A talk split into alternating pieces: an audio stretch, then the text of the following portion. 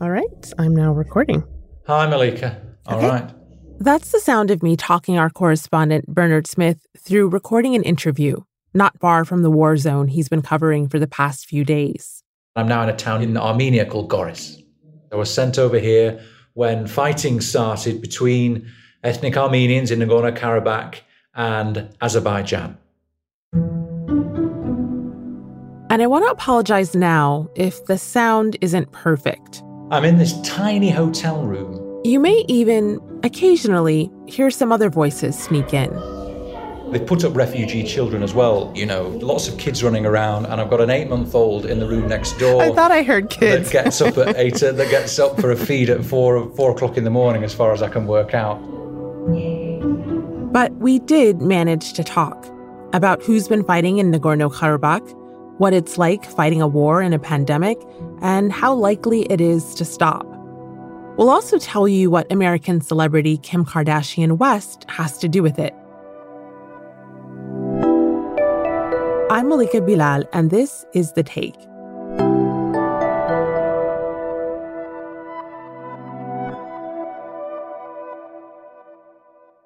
So, what have you been up to for the past week or so?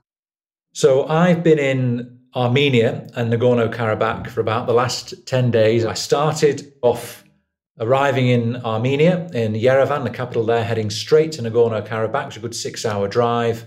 We stayed there for a few days until it got too dangerous, frankly. The bombardments were too much and we had to leave. Too dangerous indeed. Viewers of your reports of Al Jazeera can see you had a very close call near a power station the other day. Yes, I guess it's like an electricity substation that distributes the power to a, a part of the city. And this substation was behind our hotel, and we realized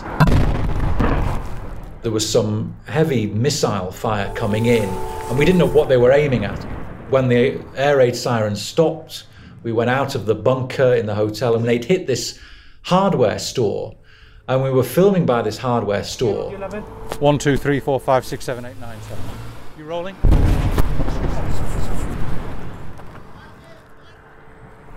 Now that was a uh, very close uh, rocket targeting somewhere near here and I think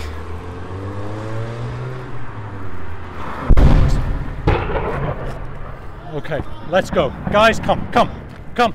We wondered what on earth they were aiming at a hardware store for. And then we saw an electricity substation and we realized they probably missed that. And they were clearly trying to hit that power station.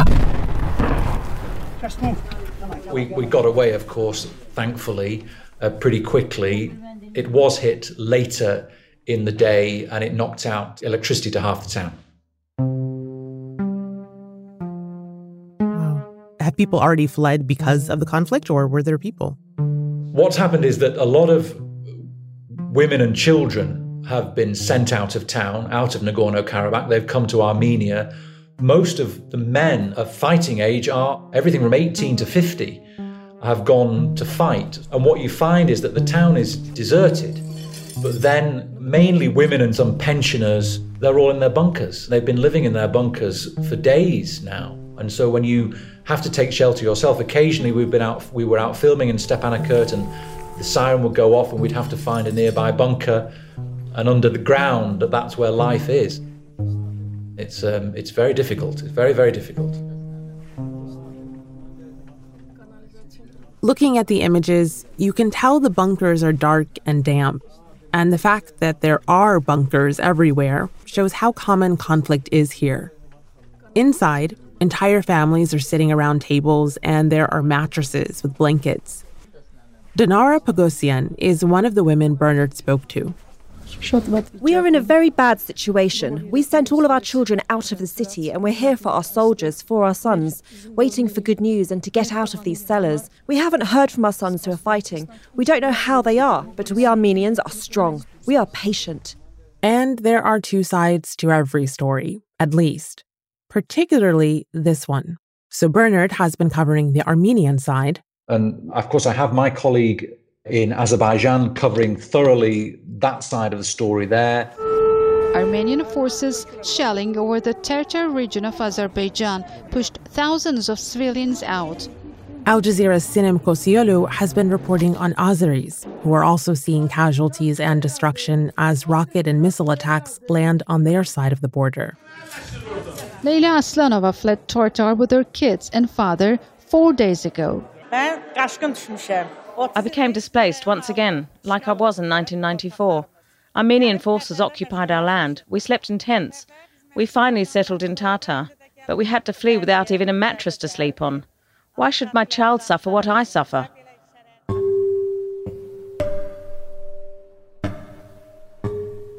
And we'll get back to Sinem in a little bit. But first, I wanted to ask Bernard how all of this started. So, for many people, I imagine this might be the first time they're hearing the name Nagorno Karabakh. I know that this so called frozen war between Armenia and Azerbaijan has been going on for a long time. But can you take us back a few decades to when the last full scale war broke out? Sure. So, right at the very beginning, a sort of enmity between Azerbaijan and Armenia can go back hundreds of years. And the Armenians see Nagorno Karabakh as a very culturally important place. It's full of ancient Armenian churches. But the Azeris see Nagorno Karabakh as equally culturally important to them. It was a Muslim Khanate for centuries, you know, ruled by a Khan. So they have great connection to it as well. So when you know how deep the connections are from both sides of Nagorno Karabakh, you begin to understand how intractable this is. And then they fought this brutal war. At the end of the 80s, the beginning of the 90s, as the Soviet Union broke up, the Armenians of Karabakh voted during the Soviet times to secede and become an independent republic but it never got approved by Moscow because the Soviet Union was breaking up, so it never happened. In Moscow, the hammer and sickle is lowered for the last time, and an era comes to an end. And they ended up in this almighty war. Some 30,000 soldiers alone were killed. And then there's been this very uneasy ceasefire since then, more than 26 years. Can you talk about, after the breakup of the Soviet Union, what that looked like in terms of these different enclaves of people? So, at the time of the breakup of the Soviet Union, it was majority Armenian in Nagorno Karabakh, ethnically Armenian. And there were Azeri people living there as well, but they fled. The Azeris have all been driven out of the enclave, and hundreds of Armenian refugee families who originally left because of starvation and the bloody fighting have now returned to their homes. And what also happened at the end of this war is that Armenia ended up taking another chunk of land to the western side of Nagorno Karabakh, occupying another seven provinces of what is unarguably Azeri territory. And there were some half a million Azeris living there, and they fled. In 1994, Russia declared the ceasefire, and Nagorno Karabakh remained part of Azerbaijan under international law, despite its ethnic Armenian population. We must remember that Nagorno Karabakh is not part of Armenia. What's happened is that ethnic Armenians in Armenia have gone to help the fight in Nagorno Karabakh, but it's not technically a fight of Armenia against Azerbaijan, so none of these issues have been resolved. So, how did this aggression start up again this time? Do we know? There's dispute. There is dispute, yes. It's not clear how this fighting began. Both sides accuse each other of starting the latest hostilities. Armenia and Azerbaijan blame each other. But there's always been this line of contact that runs between Azerbaijan and Nagorno Karabakh, this heavily militarized line of contact with men in trenches, sometimes only 100 meters apart from each other. And all the time, soldiers get killed in small scale fights over the years across that line of contact. But it flared up this time, and this time Azerbaijan launched a full scale assault on Nagorno Karabakh And what is clear this time round, Azerbaijan has much greater air superiority than Armenia has. Nearly 30 years ago, they were both using sort of similar types of weaponry. Since then, Azerbaijan has grown rich from oil reserves, and pipelines carrying that oil to Europe run close to Nagorno Karabakh. Azerbaijan has now spent some billions of dollars on Israeli and Turkish weapons and drones. Azeri missile strikes on Armenian positions. Armenians shooting down Azeri drones. And it's been apparent this last week Azerbaijan has had really considerable superiority in the air, although both sides have suffered, unfortunately, casualties.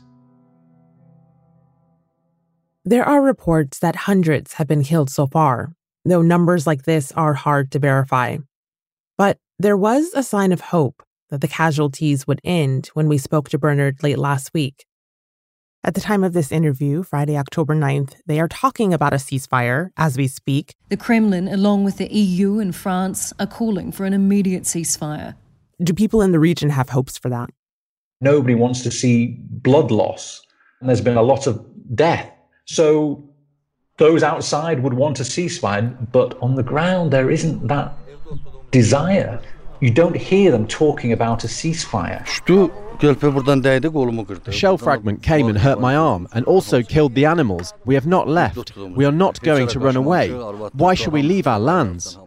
The same as my colleagues, people they're speaking to, them Azerbaijan do not want a ceasefire. They want Azerbaijan's president to finish this, to take it back forcefully. They say they've already suffered enough in 30 years of this conflict. We'll destroy them. We don't want a ceasefire. They killed our children. It's so entrenched, defending their land. So hardened are the feelings towards Nagorno Karabakh and their belief that they have this claim to Nagorno Karabakh. The ceasefire happened, but it didn't hold. The scene in Ganja, barely 24 hours since a ceasefire was agreed between Armenia and Azerbaijan's armed forces. Devastation, despair, and body bags. It continues officially, but there have been a number of deaths since it was put in place. So, do these countries want to end the fighting? Both Bernard and Sinem, who you heard earlier, have not just been talking to people in the region, they've also been talking to the leadership. Sinem sat down with Azeri President Ilham Aliyev in Baku about Azerbaijan's intentions going ahead. When we look at the latest conflict, Azerbaijan military gained some advance on the ground. Yes, yeah, exactly, yeah, and exactly. took back some of the villages. Does it mean that Azerbaijan is not going to withdraw from those areas that they have regained control of? No, of course not, because these areas belongs to us. Uh, the areas of our ancient lands, these areas where our people lived for centuries, and they were occupied and destroyed by Armenians. Aliyev was clear that Azerbaijan was not ready to relinquish much. It's our land. We regained it. We regained it by force, and we will rebuild the cities. We will rebuild the villages. We will return the initial names. Meanwhile, Prime Minister of Armenia, Nikol Pashinyan, thank you for talking to Al Jazeera. Bernard spoke with Armenia's Prime Minister, Nikol Pashinyan. Was he conciliatory at all? What is his plan to stop this violence? When I spoke to him, he wasn't conciliatory, no. He was quite forthright in he said, We have the right, our people have the right to defend our fellow ethnic Armenians. Armenia is acting as the guarantor of security of Armenians of Nagorno Karabakh, and Azerbaijan launched a direct attack on Nagorno Karabakh, and Armenia has certain obligations to provide the security of Nagorno Karabakh. Pashinyan is a very interesting character because he's been there for a couple of years now. He's only in his early 40s, and he came to power in what was called a velvet revolution. The potential for change nationwide brought Nikol Pashinyan to power in mass protests. He replaced this very unpopular Serge Sargsyan, and he was ousted in a, a popular revolution, really. But the problem for Pashinyan is that Sargsyan was a friend and an ally of Vladimir Putin in Moscow. So Moscow was not impressed that Pashinyan took over power. And that is one of the calculations that the Armenians have to make as they decide a way forward. Russia comes up a lot. Why is that one of the calculations? Well, I think in the last 30 years or so, Russia has been one of the three countries involved in what they call this Minsk group. It was set up after the, the conflict, Russia, the US, and France, to try and mediate a solution. But they haven't. There hasn't been a solution reached in the past 30 years.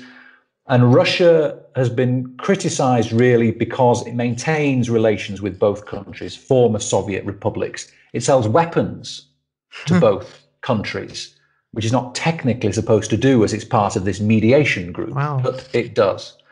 So it has a great influence and power over these two countries, but yet it has not been able to force some sort of solution. Russia also has a formal security agreement with Armenia. That seems to make this even more complicated, does it? Russia is committed to helping the security of Armenia as it has an arrangement with other former Soviet republics. But Putin made it clear he was talking about Armenia, and Nagorno Karabakh is not Armenia. Mm-hmm. It's recognized Azerbaijani territory. So Russia would be forced, in a way, to step in to defend Armenia if it were directly attacked. You would then guess that the calculation from the Azeris, as long as they keep it in Nagorno Karabakh, then Russia is not going to get involved. So part of what makes this messy are the outside influences. Other nations are getting involved. There's Turkey. What is Turkey's involvement? Well, this is a new dynamic in this. Turkey has always been an ally of Azerbaijan. It's a, a cultural ally, an ethnic ally. They share the same Turkic rooted languages. But Recep Tayyip Erdogan, the Turkish president, has been very vocal this time in his support of Azerbaijan. And he, along with his foreign minister, have said they believe in the last 30 years this Minsk group that's supposed to have mediated some sort of resolution to Nagorno Karabakh has failed. Uh, they've not produced any result. So, why should Azerbaijan have a ceasefire? Why should they not push until there is a resolution in favor of Azerbaijan? Now, Turkey's been accused even by, by France and, and Russia uh, of supplying mercenaries from Syria. Turkey denies this, but there is clear Turkish involvement in assisting Azerbaijan in the prosecution of this conflict. Turkey's history with Armenia has been troubled. Does that have an effect? Well, I mean, from the Armenian perspective, of course, they will always be extremely suspicious of any Turkish alliance with Azerbaijan. You know, in Armenia, they firmly believe that Turkey is out to kill more Armenians. We know that, of course, there is what many countries accept as the Armenian genocide, what Turkey says is not a genocide, but admits that many, many Armenians fled Turkey in the in the mid 20s during the creation of the state of Turkey and the collapse of the Ottoman Empire. So many Armenians believe Turkey is trying to finish uh, what it started. You mentioned the Minsk group, and there are more countries involved France, the United States. They've been tasked with making peace happen in Nagorno Karabakh. What are they saying now? Well, again, the problem is they haven't done much. And France was not very effective in getting talks going. They tried a bit under Jacques Chirac, former French president, tried once. Uh, I believe Francois Mitterrand tried once, another former French president. But they haven't done a lot. Emmanuel Macron, we know, is a lot more activist. He's called for a ceasefire here, but hasn't yet offered to do a, a great deal more. And the US, well, you know, the US was involved in trying to get some sort of talks going years ago when John Kerry was Secretary of State. He had a go. But as you know, US foreign policy, certainly under the Trump administration, is this is not a priority for the current Trump administration. So they haven't done a lot. And that, again, is why people say we are where we are today. We should say that over the past few weeks, there have also been a number of pro Armenian protests in the United States, particularly around Los Angeles, which has one of the largest Armenian diasporas. More than 100,000 Armenian Americans joined a quote, March for Victory last weekend. Millions have been raised, and celebrity Kim Kardashian West, of Armenian descent, donated $1 million herself. And I'm so honored to be a part of today's global effort to support the Armenian Fund. The Azeri diaspora have been protesting too, and things don't seem to be settling down in the region. With the death toll already rising, is there a chance that this could escalate even further? Could Armenia proper be attacked in this? And then what would that mean? Yes, there is a risk it could escalate. And that's what the neighbors are worried about. Iran's president, Hassan Rouhani, he said there is a risk this could escalate if, they, if there isn't a ceasefire. Russia, as I say, has said there is a risk it could escalate. Azerbaijan has not tacked Armenia fully, and Armenia, from its own territory, from the Republic of Armenia, has not attacked Azerbaijan. I think there might have been one or two skirmishes, let's say, but not an outright conflict. They have to try and stop that happening because that could, dra- as I say, drag in Russia, will be forced to defend Armenia, and then you have Turkey already working with Azerbaijan. And you already have Russia and Turkey on different sides of other conflicts in the region. You have Russia and Turkey on different sides in Libya, you have Russia and Turkey on different sides in Syria. There would be a risk of having Russia and Turkey involved on different sides here. Moscow is trying to make sure that this does not escalate and they have some sort of ceasefire before it does. And of course, this is all taking place during a pandemic. You also visited a hospital, an Armenian hospital in the capital and the largest city of Nagorno Karabakh. Did you see people wearing masks? Was there concern for that as well? You know, I was really quite shocked. Of course, there were people wearing some masks because they always do in hospitals, but not everybody was.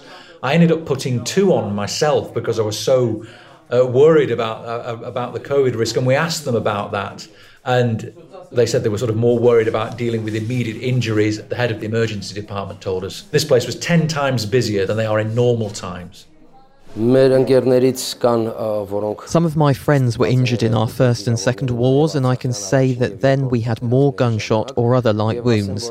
Now they're using different types of missiles, and the wounded have bigger injuries. But we've not stood still either. Medicine has improved, so we try to save lives and human organs and not leave people with disabilities. And as we were there, a guy was wheeled in uh, with shrapnel all over his face. They said COVID is not as widespread there as everywhere else, but it is widespread. For example, in the bunkers, I would imagine those as COVID breeding grounds because people are in close proximity, breathing stale air for days on end. I imagine it's it's going to be a problem if it isn't one. Before we let you go, how are you doing? How are you and your team coping with COVID and a skirmish that might turn into a war? We are fine. That's very kind of you to ask. Thank you very much. It's very difficult.